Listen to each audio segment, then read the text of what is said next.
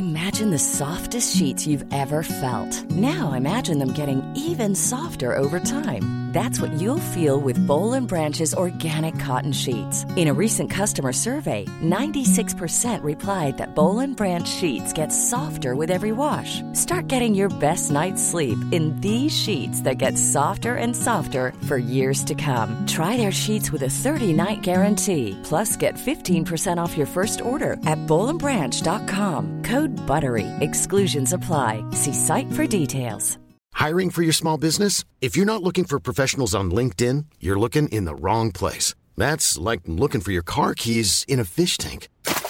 LinkedIn helps you hire professionals you can't find anywhere else, even those who aren't actively searching for a new job but might be open to the perfect role. In a given month, over 70% of LinkedIn users don't even visit other leading job sites. So start looking in the right place. With LinkedIn, you can hire professionals like a professional. Post your free job on linkedin.com slash people today. Quality sleep is essential. That's why the Sleep Number Smart Bed is designed for your ever-evolving sleep needs. Need a bed that's firmer or softer on either side? Helps you sleep at a comfortable temperature? Sleep Number Smart Beds let you individualize your comfort so you sleep better together. JD Power ranks Sleep Number number 1 in customer satisfaction with mattresses purchased in-store. And now, save 50% on the Sleep Number limited edition Smart Bed for a limited time. For JD Power 2023 award information, visit jdpower.com/awards. Only at a Sleep Number store or sleepnumber.com.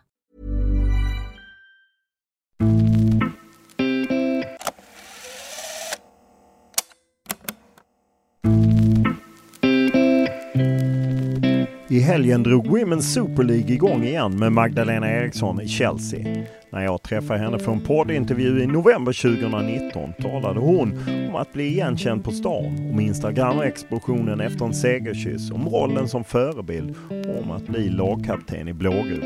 Dessutom berättade Eriksson om varför hon nobbade Lyon, om förutsättningarna i Chelsea, om varför en återkomst till Allsvenskan inte kändes aktuellt, om varför hon är kritisk mot Uefa och Fifa om valet att bli första svensk i Jean Matas välgörenhetssatsning.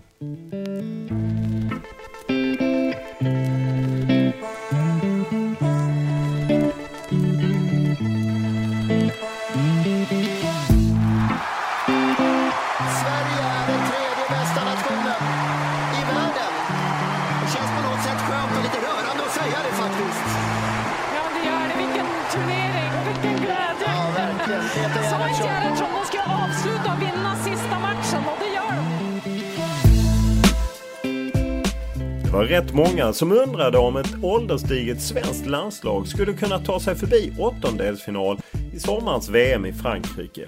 Men under Peter Gerhardssons ledning så överraskade man och tog ännu en medalj i ett stort mästerskap. För Magdalena Eriksson och många av de andra bronshjältarna innebar sommarens VM ett kliv ut i rampljuset som tidigare har varit reserverat åt storstjärnor som Lindahl, Fischer, Seger och Aslani. Och troligtvis kommer Magdalena Eriksson att få vänja sig vid att vara en frontfigur. Som lagkapten i ett storsatsande Chelsea som leder engelska ligan och var nära Champions League-final i våras så lär hon snart få axla ett ännu större ansvar i landslaget när de gamla trotjänarna möter slutet av karriären. I den här podden pratar vi såklart en hel del om VM i Frankrike och vad som följt efter det. Men även om möjligheterna för landslaget att gå hela vägen till ett guld i kommande OS och EM. Och Magdalena Eriksson tror att man kan lära mycket av den vinnarmentalitet som torsdagens motståndare, USA, visat upp gång på gång. Jo men jag tror att absolut att det är en faktor som, som krävs. Att man ska inte, ja vi tog oss till OS, vi tog oss till en semifinal och så vara nöjd med det. Utan det handlar om att tro på att och eh, jobba för att ett guld är målsättningen. Och vi pratar om klubblaget Chelseas starka start på säsongen med Eriksson som ny lagkapten. Och hon berättar varför hon nobbade Champions League-mästarna Lyon som var intresserat av att köpa loss henne i somras. Den initiala känslan och den logiska känslan är väl klart att man ska bli lockad av ett sånt erbjudande.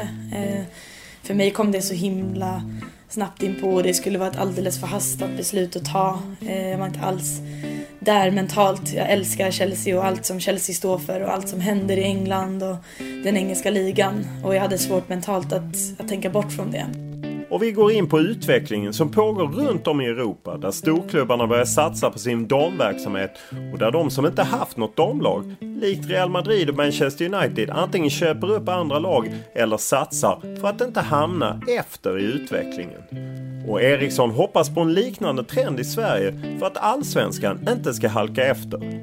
Ja, men det är undvikligt. absolut ett stort hot. Det finns... Eh, det är en helt annan värld eh, när man ser på ekonomiska muskler i de här klubbarna än i de svenska klubbarna. Eh, det är bara ett faktum. Eh, sen är det jätteinspirerande och kul att se att Malmö FF pratar om att skapa ett damlag. De är väl det närmsta vi har att jämföra med andra europeiska storklubbar. Så att skulle de våga vilja satsa så skulle det ju vara otroligt bra för svensk damfotboll. Utöver detta talar vi om det faktum att hon inte får spela mittback i landslaget.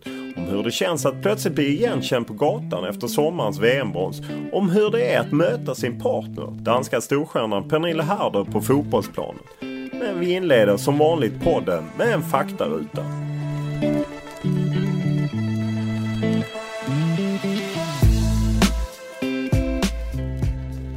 Ålder?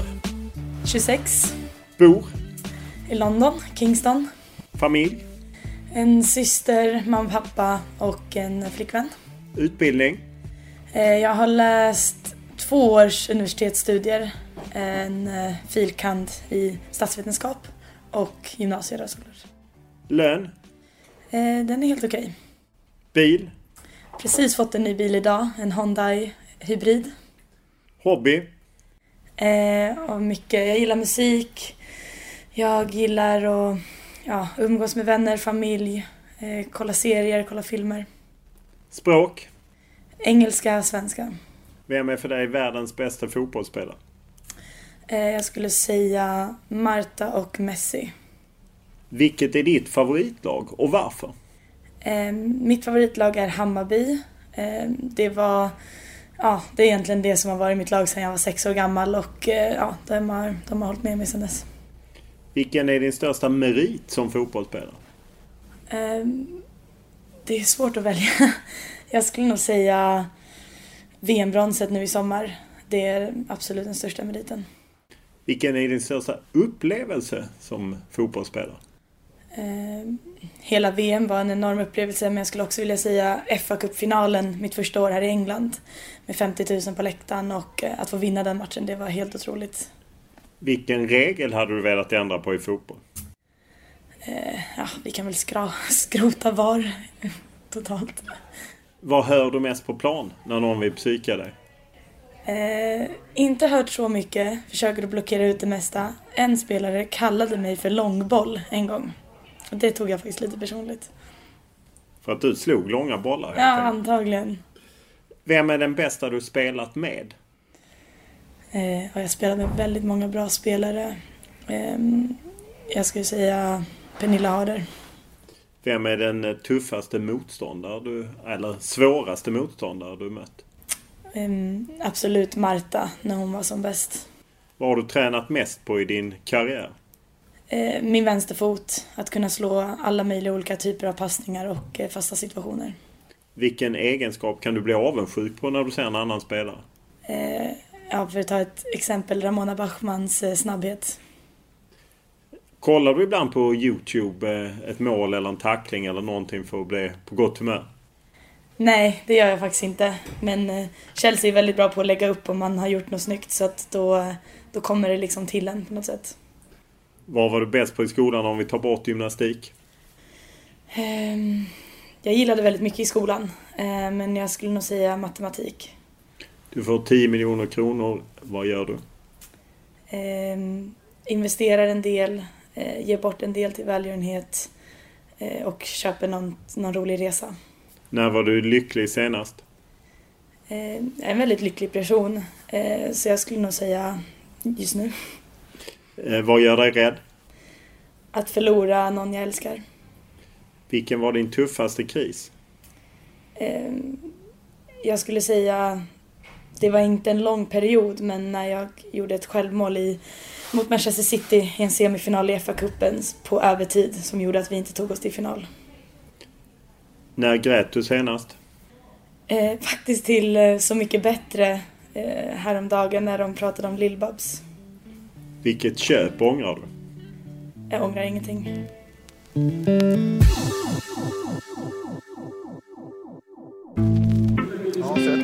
Sätter upp en mur, en tvåmannamur. Bollen långt bort mot den bortre delen. Det kommer nicken och det är 1-0 Sverige. I den 13 minuten. Magdalena Eriksson är sist på den där bollen med pannan. Men om det är många spelare där så finner ju Magdalena Eriksson den där. Det är inte riktigt samma tryck i Daniel Kristianssons referat av Magdalena Erikssons 1-0 mot Ungern som det var under VM i somras. Och det är kanske inte så konstigt. Kvalet till EM 2021 blir av allt att döma en transportsträcka för Sverige som hittills avfärdat Lettland, Ungern och Slovakien i de första kvalmatcherna. Och det är enkelt. Men den här veckan väntar ett riktigt eldprov för landslaget då man ställs mot världsmästarna USA i en träningsmatch. När man pratar med Magdalena Eriksson märks det att besvikelsen över att man missade chansen att få möta USA i sommarens VM-final fortfarande lever kvar. Och även om den här matchen inte kommer i närheten av samma dignitet så är Eriksson noga med att betona hur viktigt det är med matcher mot den här typen av kvalificerat motstånd för ett landslag som gärna vill slåss om guldet i sommarens OS och nästa sommars EM.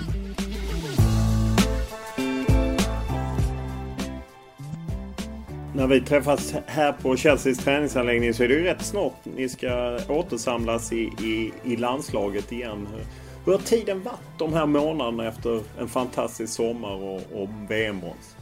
Det känns som vi går runt på rosa moln just nu. Eh, Stämningen i truppen, hur vi blir behandlade av media och av fansen och alltihopa. Det känns som att det är en otroligt bra tid för damfotbollen just nu och speciellt damfotbollen i Sverige då efter våra framgångar i somras.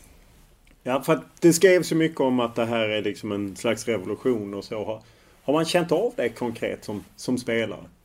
Ja, men för mig bara ett konkret exempel var att jag direkt efter VM var i Stockholm och för första gången någonsin blev igenkänd av ganska många personer.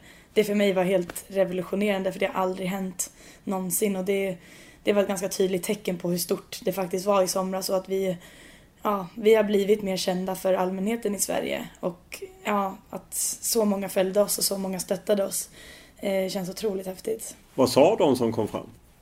Är det du som är vänsterbacken? Vänsterbacken i VM, ja. Oh shit. Det, nej, det har aldrig hänt så att, nej, det var ganska coolt faktiskt. Och om man talar liksom, det händer ju med sponsorer och så. Har, har du känt av något där? Har det blivit ett större uppmärksamhet? Det är givetvis svårt att säga men jag känner väl bara generellt att man blir mer respekterad och accepterad för det man gör. Att eh, man förstår att det här är någonting vi gör som professionella eh, professionella människor. Vi, vi, är inte, vi gör det inte bara för skojs skull. Och vi, folk ser inte ner på oss längre utan det känns som att man får den respekt som man har velat ha i hela sin karriär i princip. Det talades ju inför om att det var, skulle bli det här genombrottet. Förstod man det under VM att, att det här, här tar vi nog kliv? Nej, alltså givetvis. Man är ju i den här bubblan och jag som person håller mig borta från att läsa så mycket media under VM. Eh, bara för att jag, vill, jag ville vara fokuserad men jag hade en personlig upplevelse med en bild som blev ganska känd när jag och min flickvän kysste varandra och där kunde jag ju märka på antalet följare på sociala medier, bara ett sånt konkret exempel, att det, det ökade något extremt och då tror jag man förstod lite alltså att VM följs av hela världen nu i princip och allas ögon är på en men såklart försökte man nog inte tänka på det under VM för att inte liksom ja, skita på sig så att säga. Här, eh, det är ju dels en eh, träningsmatch mot USA som vi kommer tillbaka till senare och sen är det ju fotbollsskalan, blir hyllningar och så. Hur, hur balanserar man att, att vara kvar på de rosa molnen men samtidigt också, jag menar det kommer ett OS, det kommer ett EM. Ja, men där tycker jag att vi, vi är bra som trupp och Peter är bra som tränare. Det var bland det första han sa till oss när vi samlades på Gotland. Eh, att VM, Då samlades ni inför ja, EM-kvalet precis, igen? inför EM-kvalet och börjar en ny resa. Det som har hänt har varit jättebra men vi kommer inte kunna leva på det utan nu handlar det om att fortsätta utveckla oss och fortsätta utla, utveckla vårt spel. Um, så att den mentaliteten har vi. Men jag tycker fortfarande inte att det är något fel med att, att rida lite på den här vågen och att faktiskt ha lite mer självförtroende för det är något jag tycker att vi som svenska spelare kan bli lite bättre på. Hur länge satt semifinalen och förlusten mot Nederländerna i? Eh, det var väldigt, väldigt tufft. Eh, vi var så himla nära. Eh, och jag kände att jag, jag hade varit, förlorat så många semifinaler det året och det där var bara liksom det sista. Och det, det var inte det man ville men samtidigt där och då handlade det bara om att nu ska vi ha medalj. Har vi tagit oss så här långt så varför, varför ska vi lägga oss ner och dö i, i matchen om tredje pris? Eh, det är nu så här i efterhand som jag tror att semifinalen svider ännu mer när man tänker tillbaka på hur nära man faktiskt var. Ja, hur, hur kan den svida ännu mer efteråt? Det är svårt att, jag tror att man är en sån, eller jag är en sån som person att okej, okay, nu har vi förlorat semifinalen, nästa match, nästa match är en bronsmatch, den ska vi vinna. Eh, men sen så man, man blockerade ut alla de typer av besvikelser för att vi hade två dagar på oss att förbereda oss inför en ny match. Men sen när man kom hem och ja, men igen, upplever bilder, pratar om matcherna igen, förstår hur, faktiskt hur jäkla nära vi var. Eh, ser Nilla skott i stolpen, eh, alla sådana där saker. Liksom, det triggar ju igång liksom, väldigt smärtsamma minnen. Eh, om man eh, tar eh, det här bronset där ni ju slår England. Jag menar du spelar i England och stöter på spelare som var... Det kändes som de inte brydde sig. Nej, de, de var ju den sitsen i det VMet tidigare i Kanada. Och ja, det kändes på något sätt som att de var så pass besvikna efter USA och de kunde inte ladda om. Eh, Medan jag var väldigt nöjd med vår reaktion och vårt sätt att starta den matchen. Jag tror vi spelade vår bästa fotboll vi någonsin har gjort de första 30 minuterna mot England. Eh, så jätteimponerad över hur vi kunde ladda om och eh, ja, vi visade att det betydde enormt mycket för oss. Vi, jag tror vi var fyra spelare med kramp i slutet på matchen men vi, vi kämpade på för att vi, vi ville så gärna vinna den medaljen och ta med den hem till Sverige. En del av, av VM var ju också att det blir ett mästerskap redan nästa sommar, OS i Tokyo. Hur, hur ser man på det från er sida? Nej, men det var också någonting som var en otroligt eh, ett otroligt glädjeämne under VM när vi slog Tyskland och vi visste att nu, nu blir det OS för oss också.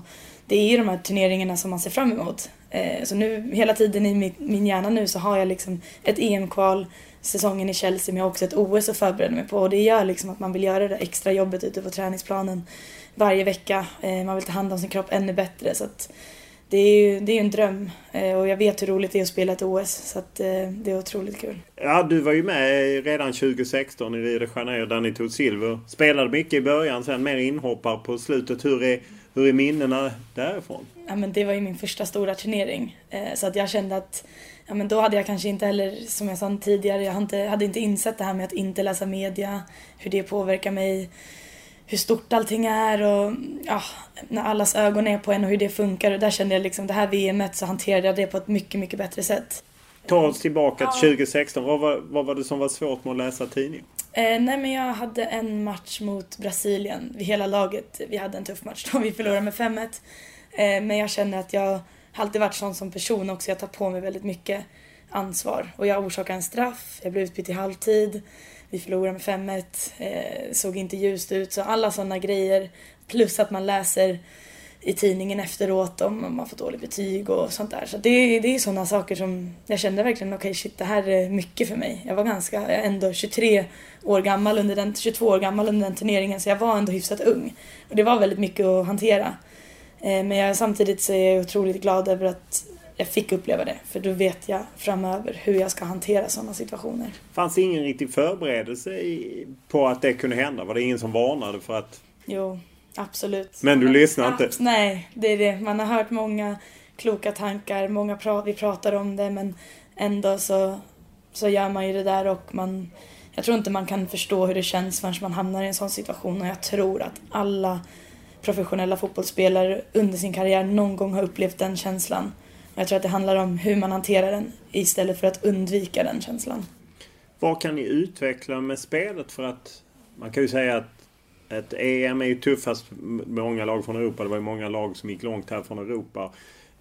I ett OS så är det ju bara tre lag från Europa och så USA då. Det känns ju som goda chanser att ni kan gå långt, men vad kan ni utveckla? Mm. Ja, rent realistiskt, det är bara 12 lag med och tre av de lagen kommer få medalj. Så bara där känner man att man får upp hoppet om en ny medaljchans. Men jag tror det handlar om att inte nöja oss med vad som hände i VM utan att titta på VM och se på vad vi faktiskt kan förbättra. Som du säger, jag kan till exempel tycka att eh, vi var väldigt bra på att försvara oss som vanligt. Vi var väldigt bra på att ställa om. Men när vi mötte ett Holland som faktiskt lät oss ha bollen eh, det är där vi, vi kan få problem. När vi möter eh, motstånd som, som låter oss ha bollen och som ligger och väntar på att vi ska göra misstagen. Lite den strategin som vi kanske har. Så det handlar om att fortsätta att utveckla vårt spel med bollen. Eh, hur vi kommer till målchanser mot försvar som är samlade framför oss. Är det något ni pratar om med Peter Gerhardsson? Absolut. Det har varit ett genomgående tema. Och hur ska ni göra? Det har varit ett genomgående tema sedan han tog över för två år sedan. Så jag känner fortfarande att vi har blivit bättre på det. Eh, och vi jobbar på det varje träning i princip. Vi pratar om massa olika taktiska faktorer och tekniska faktorer. Kan också se de, de spelartyperna han väljer att ta med i trupperna är väldigt kreativa, bolltrygga spelare. Så att det är ingenting som händer över en natt, men det är någonting vi har blivit bättre på och det är det vi ska fortsätta jobba på också. Har ni ett material som kan hantera ett sådant spel? Jag tycker det. Jag tycker att om man tittar på de trupperna vi, vi har tagit ut och de spelarna som är med, det är fantastiska fotbollsspelare. Och vi, vi har det i oss. Det handlar bara om, ja, men som jag varit inne på lite tidigare, att våga tro på det också. Att, eh, att ha ett självförtroende i sitt spel och våga spela bollen. Eh, nu möter ni ju USA borta. Eh, svårt motstånd. Eh, regerande världsmästare. Vad ger det att möta den typen av kvalitet? Ja, men det är otroligt mycket. Eh, där vill jag gå tillbaka till eh, Tysklandsmatchen på Friends. Jag tror vi aldrig har lärt oss så mycket från en match eh, än den matchen. Den, jag tror att den är en stor anledning till att vi faktiskt tog VM-brons. För att vi, vi hade det riktigt tufft i princip hela matchen och kom iväg med 2-1 och ja, det, vi var inte nöjda. Och där satt vi och analyserade och pratade om vad som, vad som gick fel och jag känner att efter den matchen så lärde vi oss så mycket. Och det är på samma sätt som vi får hantera den här matchen mot USA nu, att vi får chansen att möta oss mot, mot världsmästarna och se vad vi, vad vi kan, hur matchbilden blir och sen se vad vi kan lära oss utefter det och förhoppningsvis förbättra det fram till OS då. Eh, för de som inte minns var Tysklandsmatchen i början av april en träningsmatch satte publikrekord på Friends Arena. Men just, är det kanske lite av en brist att kvalen är ju ofta ganska lätta, även fall ni hade Danmark. Det är ju inte lätt. De satte ju fälleben på sig själva genom att strejka. Men är det liksom att man måste upp och möta träningsmatch för de här allra bästa lagen? Ja, givetvis. De här träningsmatcherna är otroligt eh, värdefulla för oss. Ett Algarve Cup där vi också får otroligt bra motstånd. Eh, får möta bland de bästa länderna i världen. Eh, men samtidigt så det som vi vill bli bättre på det är ju också att eh, spela ut ett, ett lågt försvar och det får vi ju möta ganska ofta nu i EM-kvalen. Så det finns väldigt mycket att ta med sig från de matcherna också. Ehm, så att jag försöker se det som att den mixen av kval och landskamper, jag tror att det är det absolut bästa. Ni åker till Ohio för att spela. Hur påverkar det? Det blir ändå lite tidsomställning och inte så många dagar. Nej, det blir absolut en utmaning. Vi har faktiskt en sömnexpert som arbetar som konsult i Chelsea som har satt upp ett schema för mig och John Andersson, då, min kollega, om hur vi ska hantera jetlag bäst. Så att det är väl något jag får dela med mig till mina landslagskompisar också. Parallellt med det här så har ni ju inlett EM-kvalet starkt och det fortsätter nästa år. Hur mycket lockar det ett EM i England där du ju spelar och med all den hausse som det har blivit kring fotbollen här? Ja, det lockar otroligt mycket. Jag tror att det, det känns helt magiskt och så, så rätt i tajmingen med hur damfotbollen utvecklas i England just nu och att det kommer ett EM-slutspel om, om två år i just, i just England. Det kommer bli en otroligt häftig upplevelse och jag tror att det kommer vara ja, en enormt stor uppmärksamhet eh, både kring arenorna men också rent medialt som vi såg nu i VM. Om vi, om vi börjar i OS Tokyo, vad är rimligt mål för er? Och inte något tråkigt om en match nej, i taget? Nej, jag är ju ganska sådär som person att jag är ganska straight forward och jag vågar säga att, eh, alltså som jag sa innan, det tre lag tar medalj av 12 så 25 procents chans att vinna, eller vi får medalj har vi ju redan innan vi kommer in. Så att eh, medalj, absolut, ska vi våga satsa på det.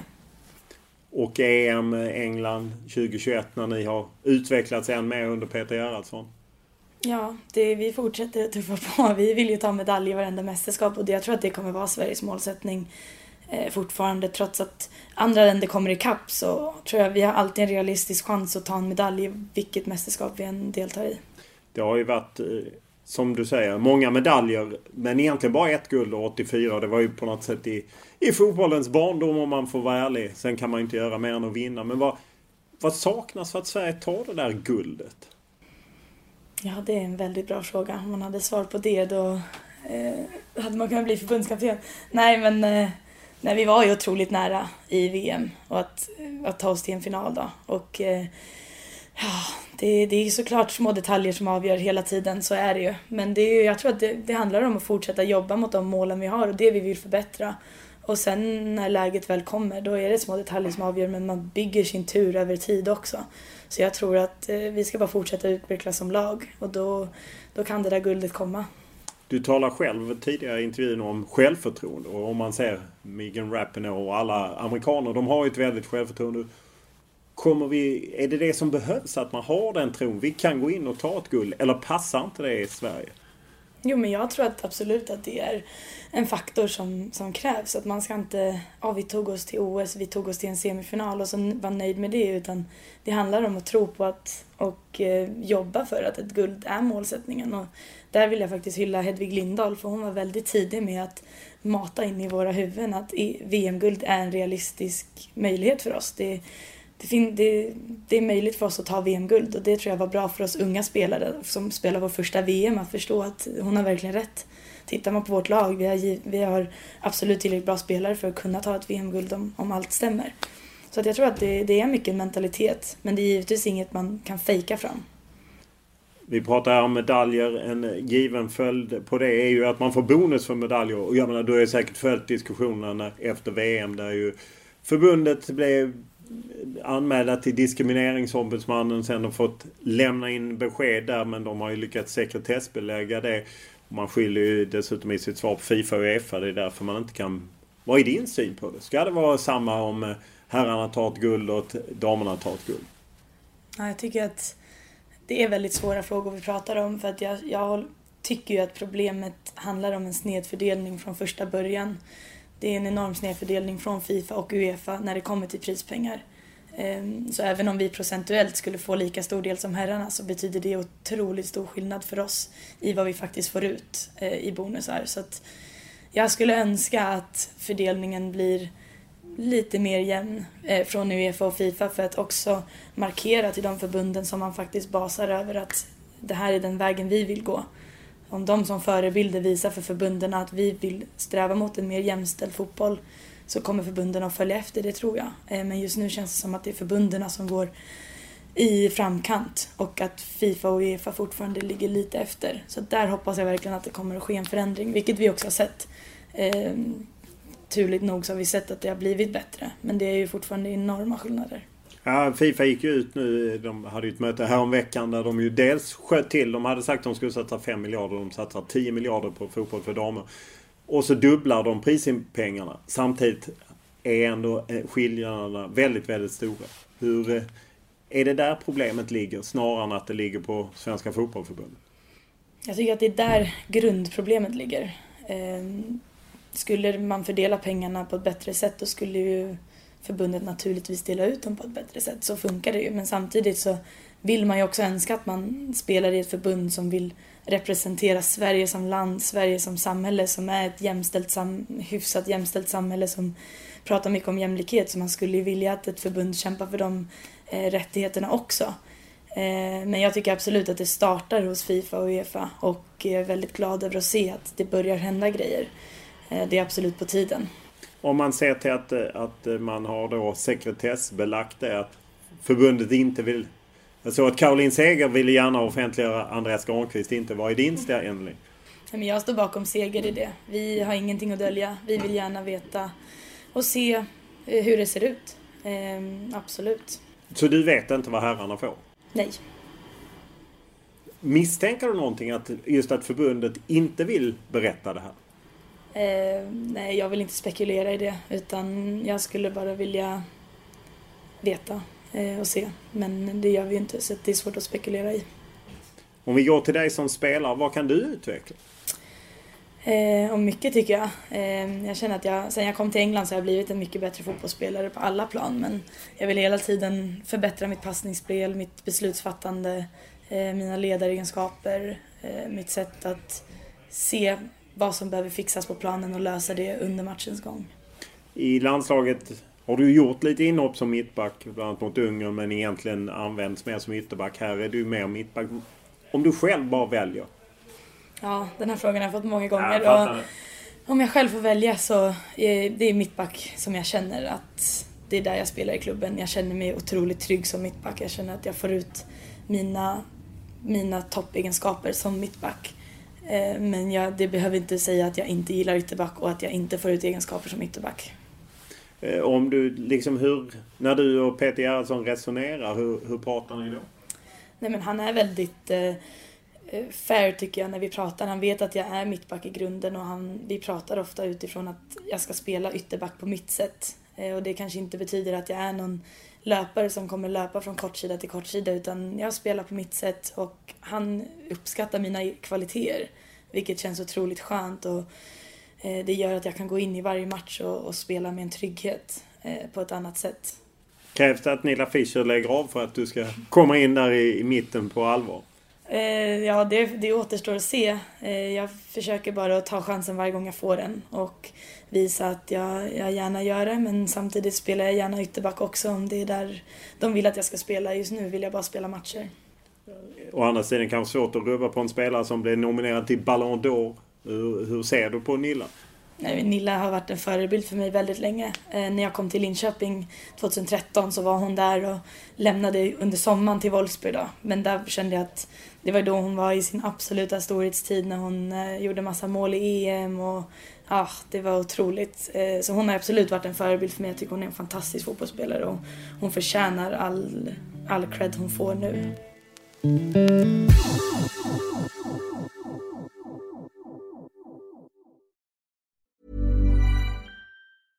Imagine the softest sheets you've ever felt. Now imagine them getting even softer over time. That's what you'll feel with Bowl and Branch's organic cotton sheets. In a recent customer survey, 96% replied that Bowl and Branch sheets get softer with every wash. Start getting your best night's sleep in these sheets that get softer and softer for years to come. Try their sheets with a 30-night guarantee. Plus, get 15% off your first order at bowlandbranch.com. Code BUTTERY. Exclusions apply. See site for details. Ready to pop the question? The jewelers at BlueNile.com have got sparkle down to a science with beautiful lab grown diamonds worthy of your most brilliant moments. Their lab grown diamonds are independently graded and guaranteed identical to natural diamonds, and they're ready to ship to your door. Go to BlueNile.com and use promo code LISTEN to get $50 off your purchase of $500 or more. That's code LISTEN at BlueNile.com for $50 off. BlueNile.com code LISTEN. Hey there, it's Michelle Norris. I'm host of a podcast called Your Mama's Kitchen. When I travel, I'm usually looking for a way to find a taste of home when I'm not at home. And one of the things I love to do when I am at home is entertain. And Airbnb allows me to do that. When I was in California recently, I rented a house that had a great kitchen. And when we were sitting around the table, we we're all thinking, we're in someone else's house. Someone could be in all of our homes as well. If you have a home, but you're not always at home, you have an Airbnb. Your home might be worth more than you think. Find out how much at airbnb.com/slash host.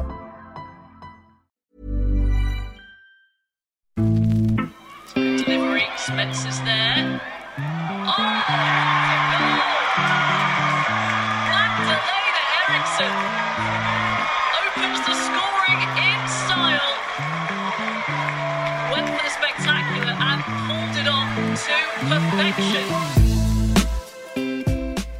Det hör inte direkt till vanligheterna att Magdalena Eriksson cykelsparkar in mål iförd Chelsea-tröjan.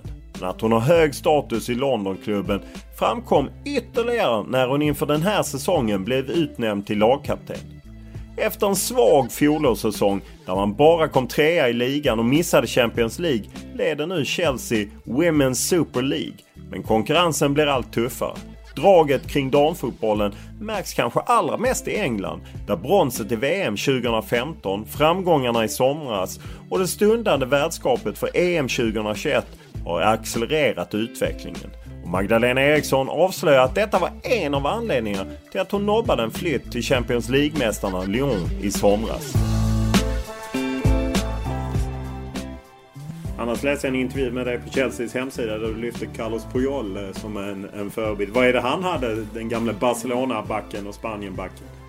Eh, nej men jag älskar ju sättet han spelar ju med sitt hjärta utanpå kroppen kan man säga. Eh, och det är lite, det är lite där jag känner, jag kan relatera till honom på det sättet att vi, vi vill göra allt, vi gör allt för att vinna. Och det spelar ingen roll om man förlorar en tand eller ett käkben eller en näsa för det liksom. Och, men ändå kan vara en ledare, eh, respektera sina motståndare och försöka vara lugn med bollen när man har den. Jag tycker han var en väldigt komplett mittback på det sättet och person i, som stort. Vad drar du på dig för skador när du leder Chelsea? Nej, sen Chelsea har jag faktiskt inte hänt något men jag har brutit min näsa två gånger och käkben en gång och en halv tand har jag framme. Så det är I vilka matcher var det? Eh, det var faktiskt i damallsvenskan det mesta. Eh, så det var ganska tufft där då. Eh, en, en bruten näsa i Champions League också. Men det är det värt helt enkelt? Ja, absolut. Hur mycket tränar du extra vid sidan av Chelsea eller tar de hand om allt här? De är väldigt noga med att vi ska följa deras struktur och deras sätt att lägga upp träningen på. Jag tycker vi har det fantastiskt bra här. Vi har enorma möjligheter i vårt gym som vi alltid kan tillgå och en massa tränare som vi kan prata med om vi vill träna på någonting extra. Eh, men det handlar mycket om att vara i gymmet och ta hand om kroppen för min del just nu. Jag känner att jag eh, jobbar med allt bara för att hålla mig skadefri och hålla mig så fräsch som möjligt till varje match. Eh, sen står man givetvis kvar och tränar en del på sin vänsterfot, försöker kunna slå både långa, korta passningar, eh, fasta situationer. Vad, vad gör man för att just eh, se till att man håller? Alltså är det yoga, är det andra, den typen av grejer eller vad, hur tänker du? Men vi har otroligt, där har vi verkligen ett bra supportsystem i Chelsea. Vi har väldigt många eh, olika konsulter. Som jag nämnde innan så har vi en sömnexpert som har, eh, som har följt vår sömn i en månad för att se hur, hur bra sömn vi har, hur bra sömnkvalitet, om det är någonting vi behöver ändra där. Vi har en nutritionist som hjälper oss med kosten, som lägger upp den. Eh, vi, har, vi pratar mycket om vår menscykel, hur det påverkar våra skador och vilka övningar som är viktigast under vilken period vi är i vår menscykel. Eh, så att sådana saker är helt nytt för mig sen jag kommit hit och otroligt kul att hela tiden upptäcka nya sätt att ta hand om sin kropp på. Eh, men sen handlar det också om att, att vara i gymmet och att hålla sina muskler starka och fräscha. Men det låter som de liksom verkligen följer er oerhört noggrant med och ser till att ni sköter er helt enkelt med just sömn och kost. Alla den typen av delar. Ja, det är någonting som vi... Eh, det är det som är så inspirerande att vara i Chelsea, att det, det händer grejer hela tiden. Så att nu, det senaste året, så har vi pratat väldigt mycket om hur viktigt det är med återhämtning och hur viktigt det är med helheten. Att det är inte bara det vi gör på planen två timmar om dagen, utan vi är faktiskt fulltidsproffs 24 timmar om dygnet. Och att ta hand om sig själv 24 timmar om dygnet, det är det absolut... Det är det, det, är det de kräver av oss och det är viktigt. Och nu, nu har de gett oss ja, stöd i det på alla sätt. Så att jag uppskattar det enormt mycket. Eh, jag tycker att det, det är ett otroligt bra mindset att ha. Att ja, men vi är faktiskt professionella fotbollsspelare 24 timmar om dygnet. Var kommer ditt driv ifrån? Jag vet inte. Jag tror att det kommer från min pappa faktiskt. Eh, han var min tränare när jag var, från att jag var sex år gammal till jag var 13 och han var väldigt noga med att inte favorisera mig på något sätt och ställa väldigt höga krav. Ehm, var det när du spelade i Enskede? Yes, exakt, Enskede. Och det tycker jag har utvecklat mig väldigt, väldigt mycket som person. Man kan känna att han kanske inte såklart gav mig en bra fotbollsutbildning men jag tycker mest att den utbildningen som person som han gav mig när han var min tränare är något som har betytt jättemycket för mig. Att Idag är jag den som nästan, eller försöker springa mest på varje träning, jobbar hårdast hela tiden, vill bli bättre, vill det bästa för laget. Och jag tror att det, man kan spåra tillbaka det från tiden när han var min tränare. När förstod du att det här kan bli något som jag kan liksom leva på eller, eller göra liksom verkligen satsa, gå all in på? Ja, det är svårt att säga en specifik tidpunkt. Jag har alltid varit väldigt driven i min fotboll men också i mina studier och också i andra saker. Så att jag kan inte säga att det finns en skiljelinje att här blev det bara fotboll. För att jag har valt att vilja plugga och vilja göra andra saker samtidigt. Eh, men jag tror att det har alltid varit så att vad jag än gör så vill jag vara bäst i det jag gör. Och eh, fotboll har jag tyckt var så himla otroligt kul. Så att det har på något sätt bara blivit så här. Jag vet, jag var inte den när jag spelade i Stockholms stadslag till exempel så var jag inte, absolut inte den bästa fotbollsspelaren. Jag var inte den som hade mest talang eller bäst teknik. Eh, men av någon anledning så har jag nått ända hit. Och jag tror att det är hårt jobb och att en kärlek för, för sporten och att man tycker att det är så himla kul. Ja, och det känner man väl ofta att det är inställning. Att talang är en sak men det är också en talang att ha inställning att orka jobba. Ja, precis. Jag faktiskt eh, brukar säga det ibland att det är min största talang är min inställning. Eh, det är kanske inte något annat än just det. Eh, du är ju även lagkapten numera i Chelsea. Vad betyder den eh, utnämningen? Nej, men det betyder jättemycket för mig. Eh, inte själva binden i sig, att gå runt med den, utan mer bara det att, ja, men att en tränare och litar på en på det sättet och vill ge en det ansvaret och att ett lag litar på en på det sättet. Och, eh, ja, det är det som jag känner att jag är mest glad över att, och hedrad över. Att, att få det ansvaret eh, trots att jag bara varit här i två år och eh, jag kommer från Sverige. Då. Vad ingår i uppdraget? Nej, men det är absolut det största uppdraget är att vara en länk mellan spelare och tränarstaben och Eh, hela tiden se till att kommunikationen, kommunikationen finns där och finns det något som vi vill förbättra, vi spelare, så går man och säger det. Finns det något som ledarna vill kräva av vår spelare så säger man det. Så det, det är att vara den där länken konstant. Eh, men också bara att, att bete sig på ett bra sätt, bete sig som en förebild. Eh, och givetvis när det väl är matcher då att steppa upp, när det, stå upp när det går i motvind och sådana saker. Hur ofta ryter du till mot de andra spelarna?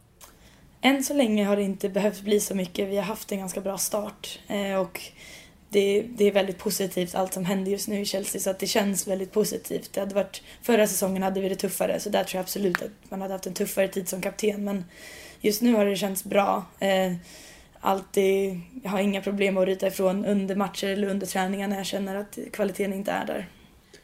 De som är lagkapten, eller jag menar Caroline Seger är ju lagkapten och, och, andra är ju kanske på väg ut. Jag menar något mästerskap till kanske men inte mer än så. Hur sugen är du på att ha den binden i, för Sverige också? Eh, det handlar ju inte så mycket om binden i sig utan det är ju det där att få det ansvaret och få ett förtroende från en tränare. Men hänger inte det ihop? Absolut, absolut. Men det känns... Jag tycker att det är...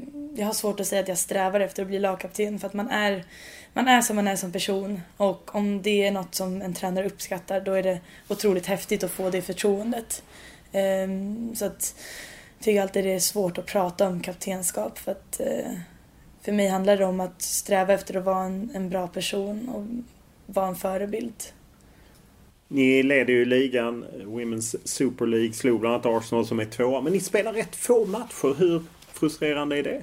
Ja, just nu när vi inte är med i Champions League heller så blir det ju en match i veckan och vi har varierat mellan kuppen och ligan denna månaden. Ehm, det är ingenting vi lägger någon större vikt vid. Vi, vi vet att ligan vill bli större. Eh, vi vet att det kommer att hända. Ehm, men vi vill också ha kvalitet i de matcherna vi spelar och just i år så känns det som första gången där det inte finns något strykgäng utan alla lagen kan faktiskt tävla mot eh, alla och ta poäng mot alla. Första säsongen, säsongen du var här så var det ju framgångsrikt. Du nämnde själv FA-cupen och ligan. Förra året var ju ett misslyckande får man ju ändå säga för en klubb av den här digniteten. Hur mycket pratar ni om det? Eh, nej men vi pratar om att vi, vi vill ta revansch i år. Att Chelsea är ett eh, lag som ska ta troféer och ta titlar. Det är liksom ingenting som vi sticker under stolen med i det här eh, sammanhanget. Så det pratar vi om ständigt. Så vi hade en plumpmatch tidigt på säsongen där vi spelade 1-1 borta mot Brighton. Ett lag som vi ska vinna mot. Och då tror jag vi alla efteråt var så här: nej, det här ska inte bli ett förra året. Eh, utan nu får vi ta oss samman och jag tror att det hjälpte oss med att ja, men vi gick och vann mot Arsenal, nu leder vi ligan. Vi, eh, vi vill absolut inte komma tillbaka till eh, hur det var förra året. Och jag menar förra året, ni åkte i många semifinaler som du nämnde i kuppen bland annat. Men framförallt också i Champions League där ni åkte ut mot eh, Lyon efter att ha slagit ut Paris Saint-Germain. Hur mycket svider det att se de andra lagen, där ju du känner många som spelar, spela Champions League. Men att ni inte är med? nej, det, det svider otroligt mycket. Eh, vi vet ju att vi definitivt, vi tog, tog, oss till semifinal två år i rad. Eh, och vi var nära att slå ut Lyon förra året så att vi vet ju vilken kapacitet vi har och vi vet att vi är hemma i, det, i den turneringen. Så att det är givetvis jättetufft men det, det är ju en själv man blir arg på för att det var ju vi själva som tog oss ur turneringen förra året. Så att det är inte så att man blir arg på, på de lagen som har tagit sig dit. Det talas om att man ska införa gruppspel. Vad vet du om det? Liksom som att det är på gång att ändra Champions League för er? Jag vet att det pratas om det och jag vet att det jobbas på det och jag hoppas verkligen att det blir så inom en snar framtid. Jag är verkligen eh, jag tror absolut att det är nästa steg att ta för att eh, marknadsföra Champions League på bästa sätt. För just nu är det en turnering som jag tycker faller under radarn. Eh, fast det är faktiskt de bästa lagen i Europa som, som tävlar i den. Så jag tror att det, det skulle vara det bästa sättet att eh, paketera den turneringen. Tror du man hade fått upp, jag menar det är ju tröttsamt att klaga på de pengarna, som, eller de små pengarna, men tror du man hade fått upp det då? Jag tror absolut det. Eh, jag tror att om man skulle omfördela eh, antalet platser eh, i olika ligor. Jag tycker till exempel att engelska, tyska och franska ligan ska ha tre lag från serierna. Då tror jag att man får med de bästa lagen som finns i Europa just nu.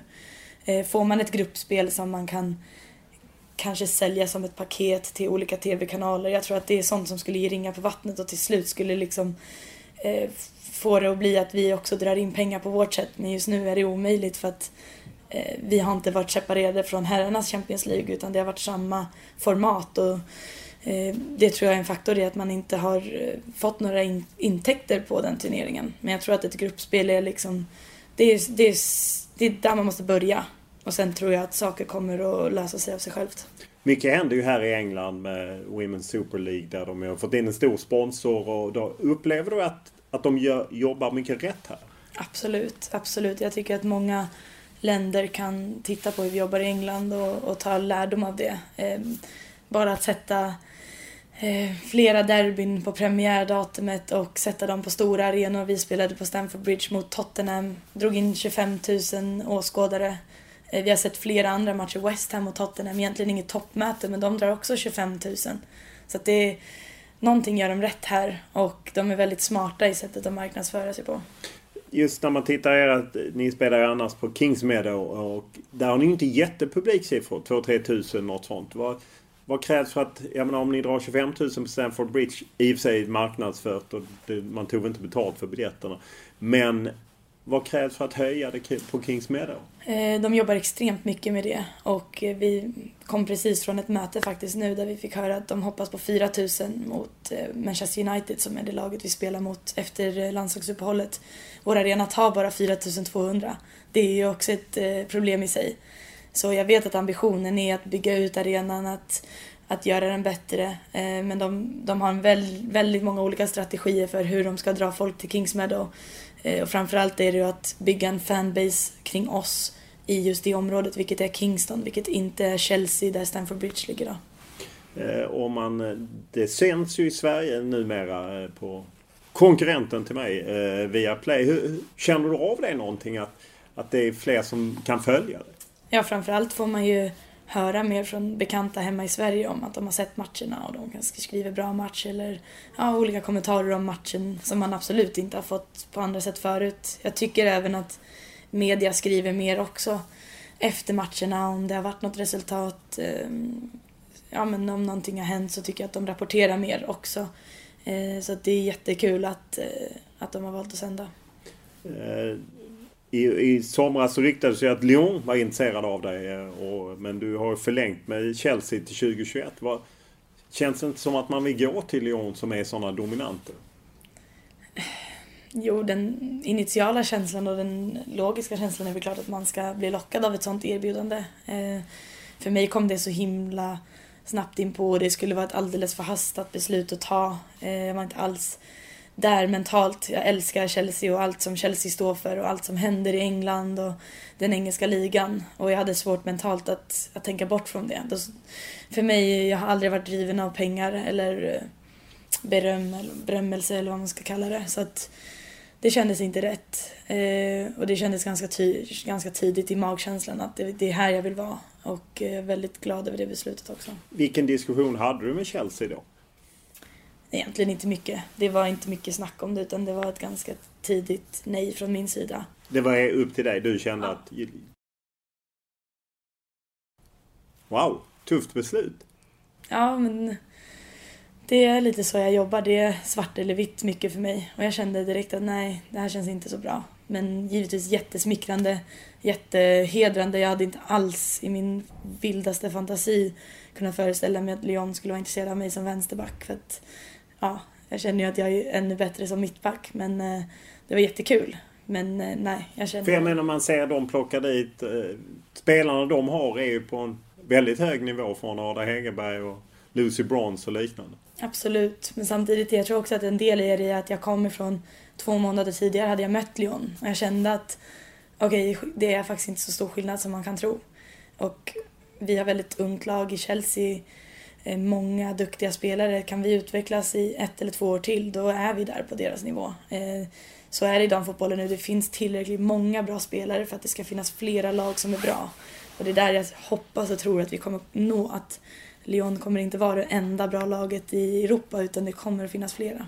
Hur är Emma Hayes som tränare?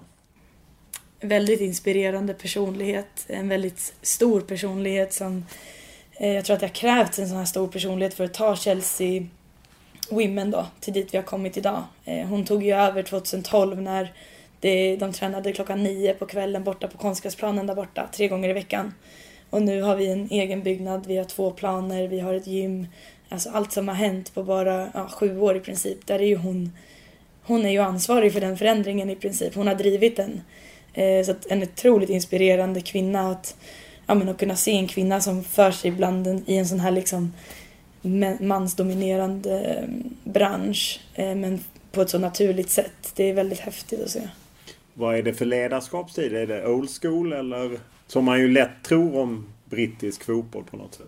Men det är absolut mer straightforward, mer eh, ja, men man kan bli utpekad i halvtid och säga att du måste bli bättre annars tar jag ut dig om fem minuter. Eh, en mentalitet som var annorlunda för mig till en början givetvis för att i Sverige jobbar vi inte så och jag kan tycka att det finns eh, positiva saker med hur vi jobbar i Sverige som ledare men jag gillar ändå på något sätt och jag gillar verkligen att få uppleva en ny kultur.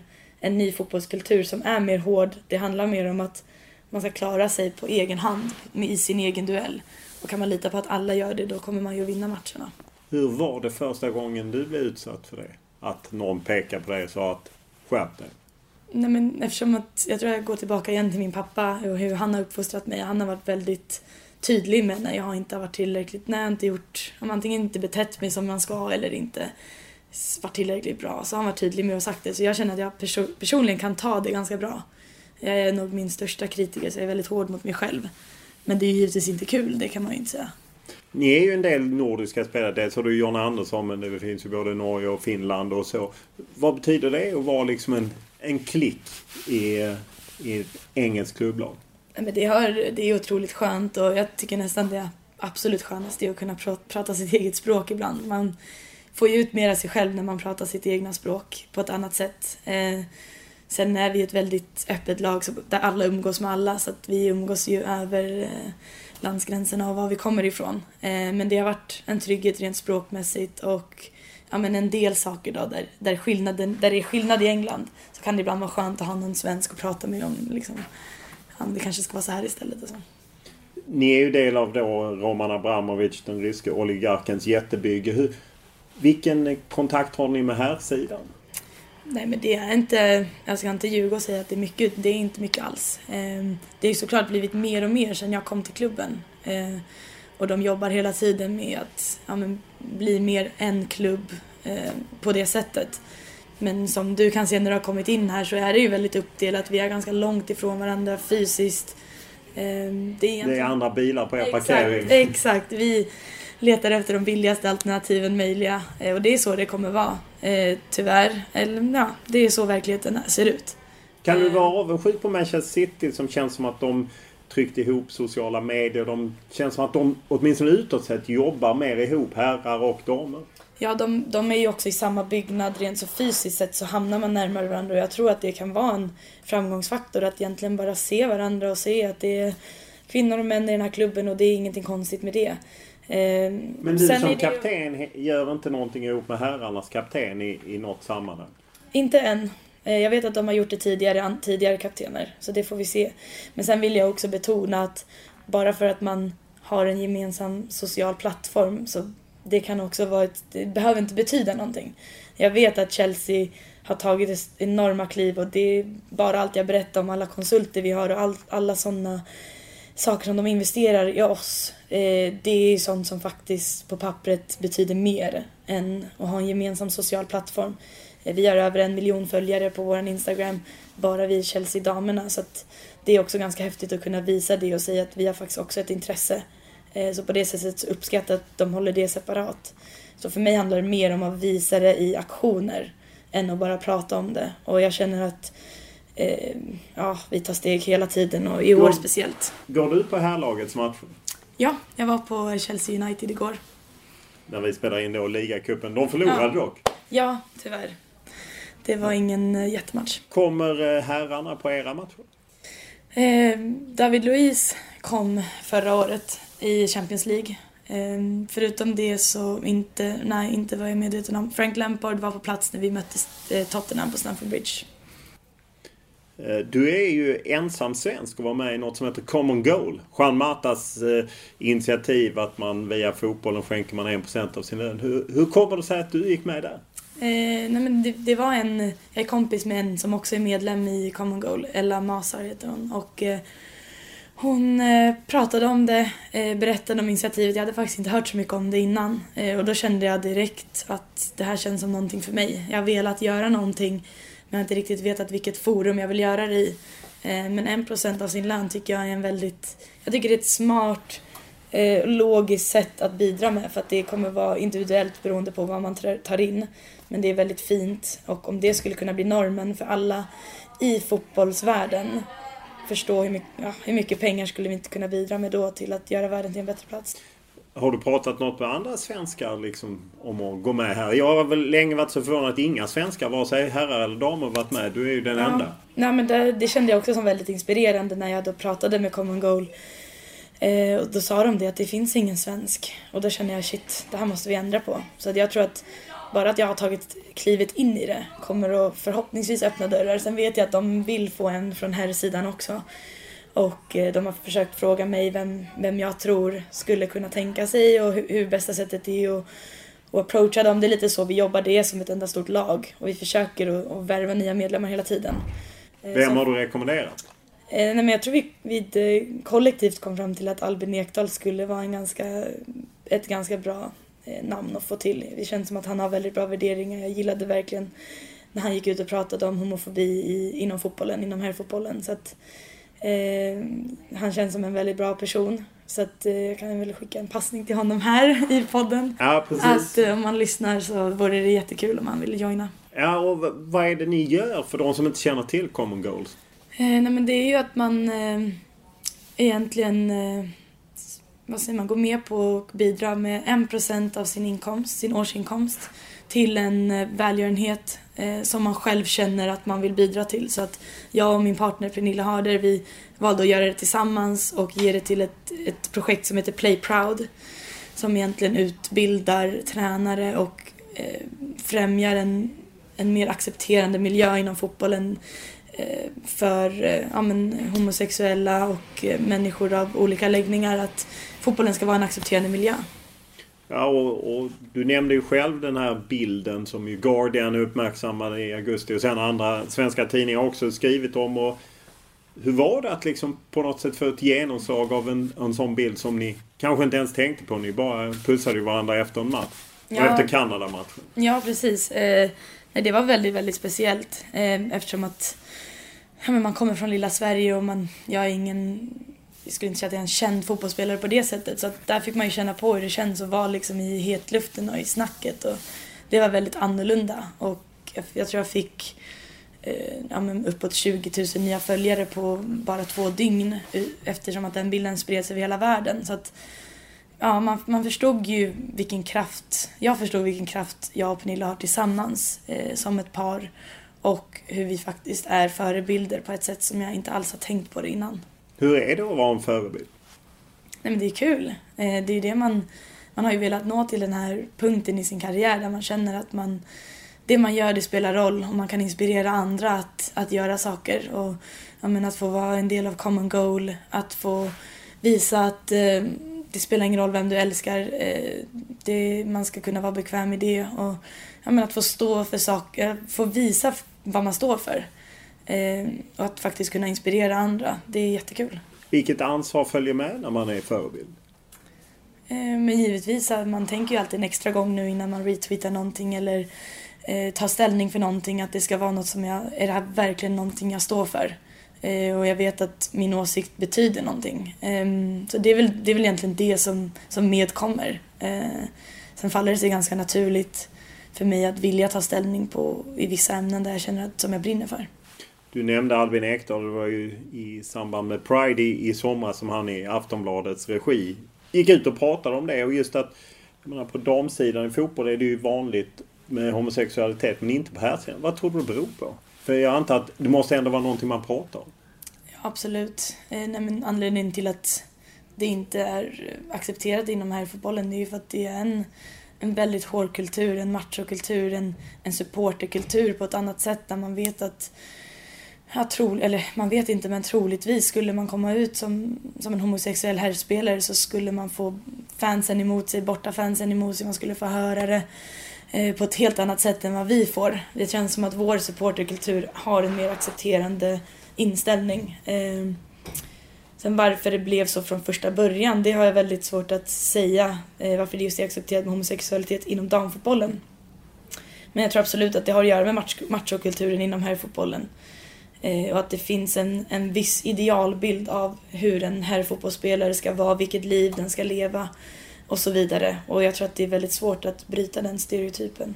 Vilka negativa aspekter av det känner du om? Att du får eller du och Pernilla? Nej men det är det som jag tycker är så förvånande att jag, jag har faktiskt inte fått någonting. Jag, man kan ju tro att efter en sån här bild som blir, kommer ut i somras att man ändå ska få en del eh, hat och en del kärlek. Det är så det funkar för oss inom fotbollsvärlden. Vi får mycket kärlek men vi får också en del hat. Men för mig, det var ingenting som jag såg som kom till mig där jag kunde se någon typ av hat utan det var bara att man ville hylla bilden. Hade jag gått in i varenda forum och kollat varenda kommentar så givetvis att jag hade hittat vidriga saker men det var ingenting som, som kom till mig, det var ingenting jag såg och eh, det är otroligt häftigt. Det, det är ett ganska bra tecken på att vi har kommit långt i samhället. Vi som följde VM eh, såg ju din eh, flickvän Pernilla Harder i svensk landslagströja. På något sätt känns det som att det kanske inte hade varit lika okej okay på här sidan Att hon stöttade dig. Jag menar, hon spelar ju för Danmark. Så hur, fick ni inga reaktioner kring det? Nej, egentligen inte heller. Utan det, var, det är mycket positivitet. Och jag vet inte om det har någonting med men att det har att göra med supporterkulturen i damfotbollen. Det är inte på samma sätt. Eh, det är en mer familjär stämning det är inte lika polariserande. Ehm, men vi vet ju inte hur det skulle vara eftersom det aldrig har hänt på här sidan. Så det är det man önskar ju att någon skulle våga liksom bryta den där normen för att se om det går att göra en kulturförändring. Men så länge det inte händer så är det svårt att veta vad som skulle ske. Eh, du och Pernille har ju också mötts eh, i fotboll. Är inte det svårt? På något sätt, det, det har hänt tidigare men det har inte alltid folk velat berätta att de har varit tillsammans liknande. Men att både i landslag och, och Wolfsburg-Chelsea. Ja men absolut, eh, det är det ju. Men det har ju också, eftersom vi har valt att vara offentliga så har kanske svårigheten varit mycket i de här typen av frågor man får och liksom hur ska man formulera, sig, hur mycket ska vi prata om det innan och allt sånt tror jag har varit det, det svåraste. Eh, själva matcherna i sig, det är en fotbollsmatch som vilken annan och eh, efteråt handlar det om att stötta den som tyvärr gick förlorande från matchen.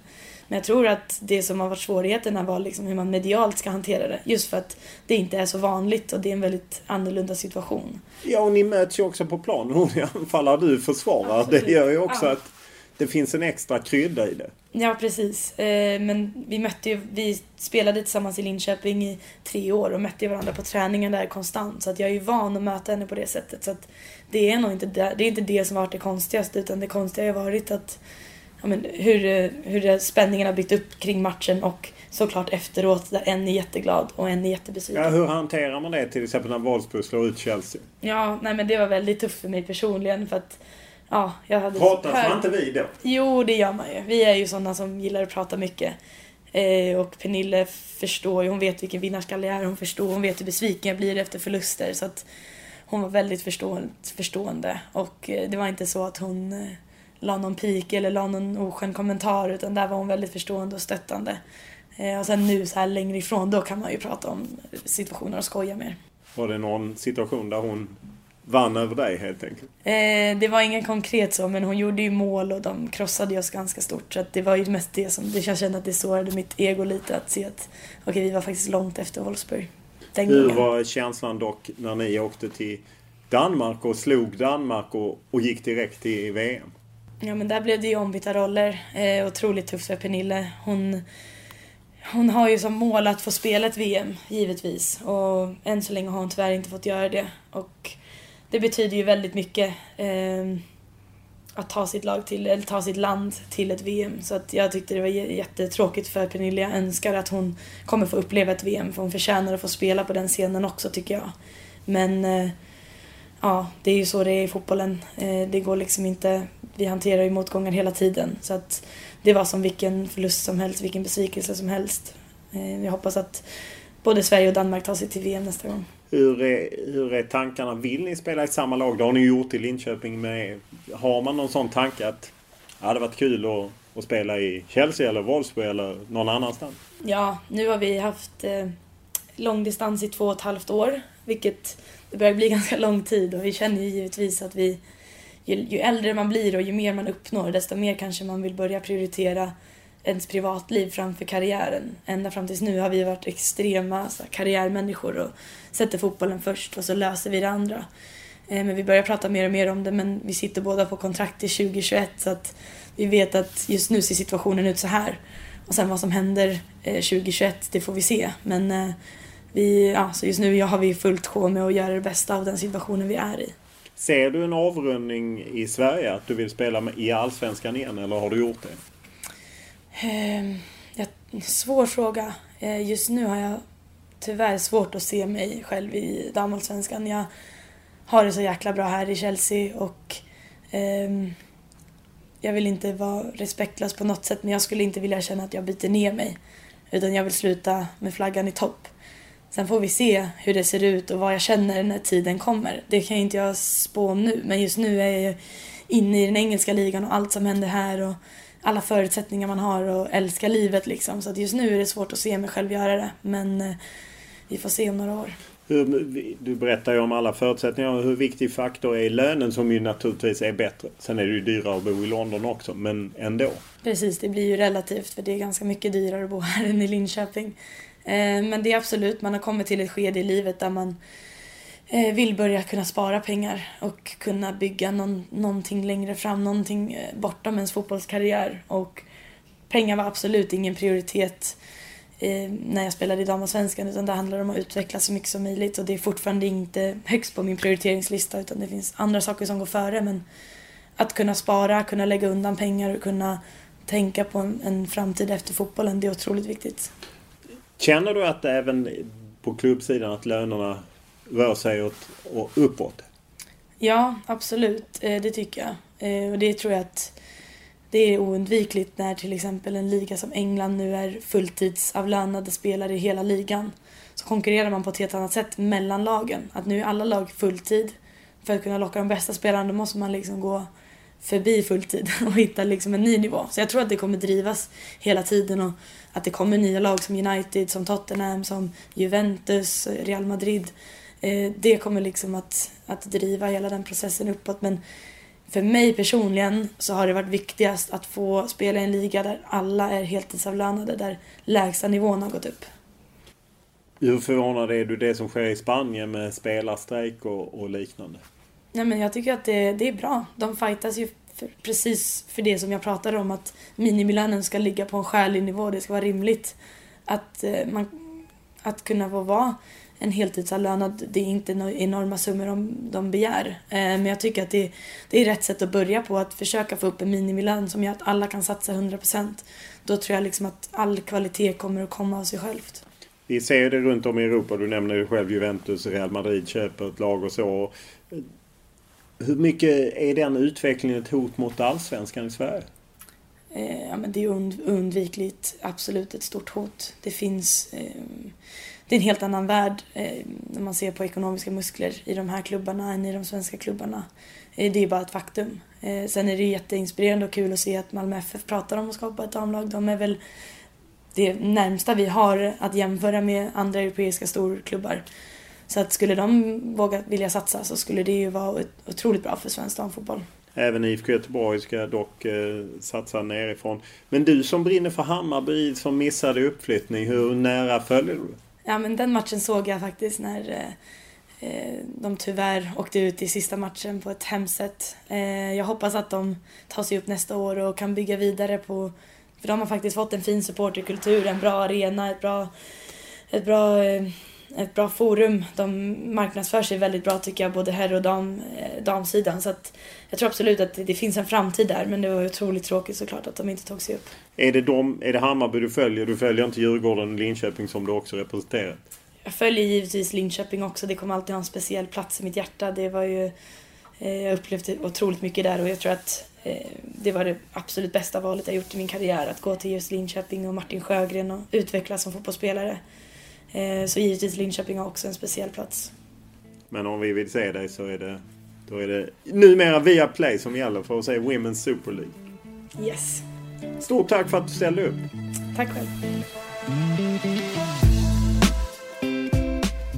Veckans podd var producerad av Olle Junell Lindberg och klippt av Daniel Eriksson.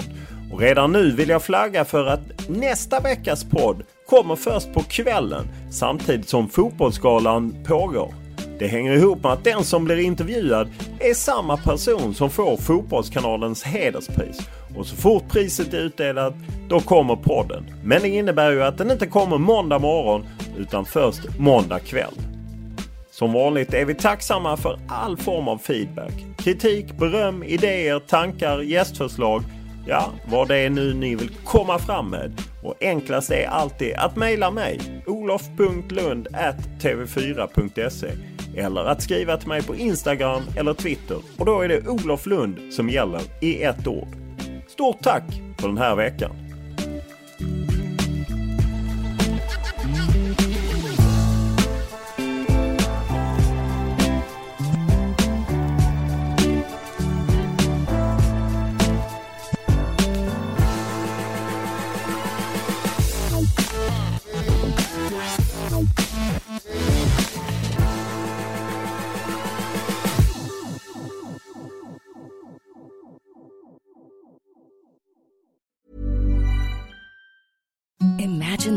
Softest sheets you've ever felt. Now imagine them getting even softer over time. That's what you'll feel with Bowl and Branch's organic cotton sheets. In a recent customer survey, 96% replied that Bowl and Branch sheets get softer with every wash. Start getting your best night's sleep in these sheets that get softer and softer for years to come. Try their sheets with a 30-night guarantee. Plus, get 15% off your first order at bowlandbranch.com. Code BUTTERY. Exclusions apply. See site for details.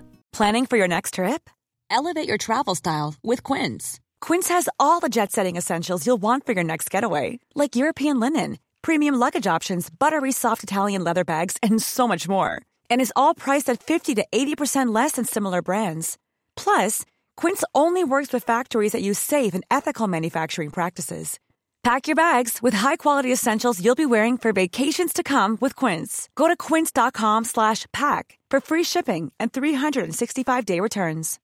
Why don't more infant formula companies use organic, grass-fed whole milk instead of skim? Why don't more infant formula companies use the latest breast milk science? Why don't more infant formula companies run their own clinical trials? Why don't more infant formula companies use more of the proteins found in breast milk? Why don't more infant formula companies have their own factories instead of outsourcing their manufacturing? We wondered the same thing. So we made ByHeart, a better formula for formula. Learn more at byheart.com.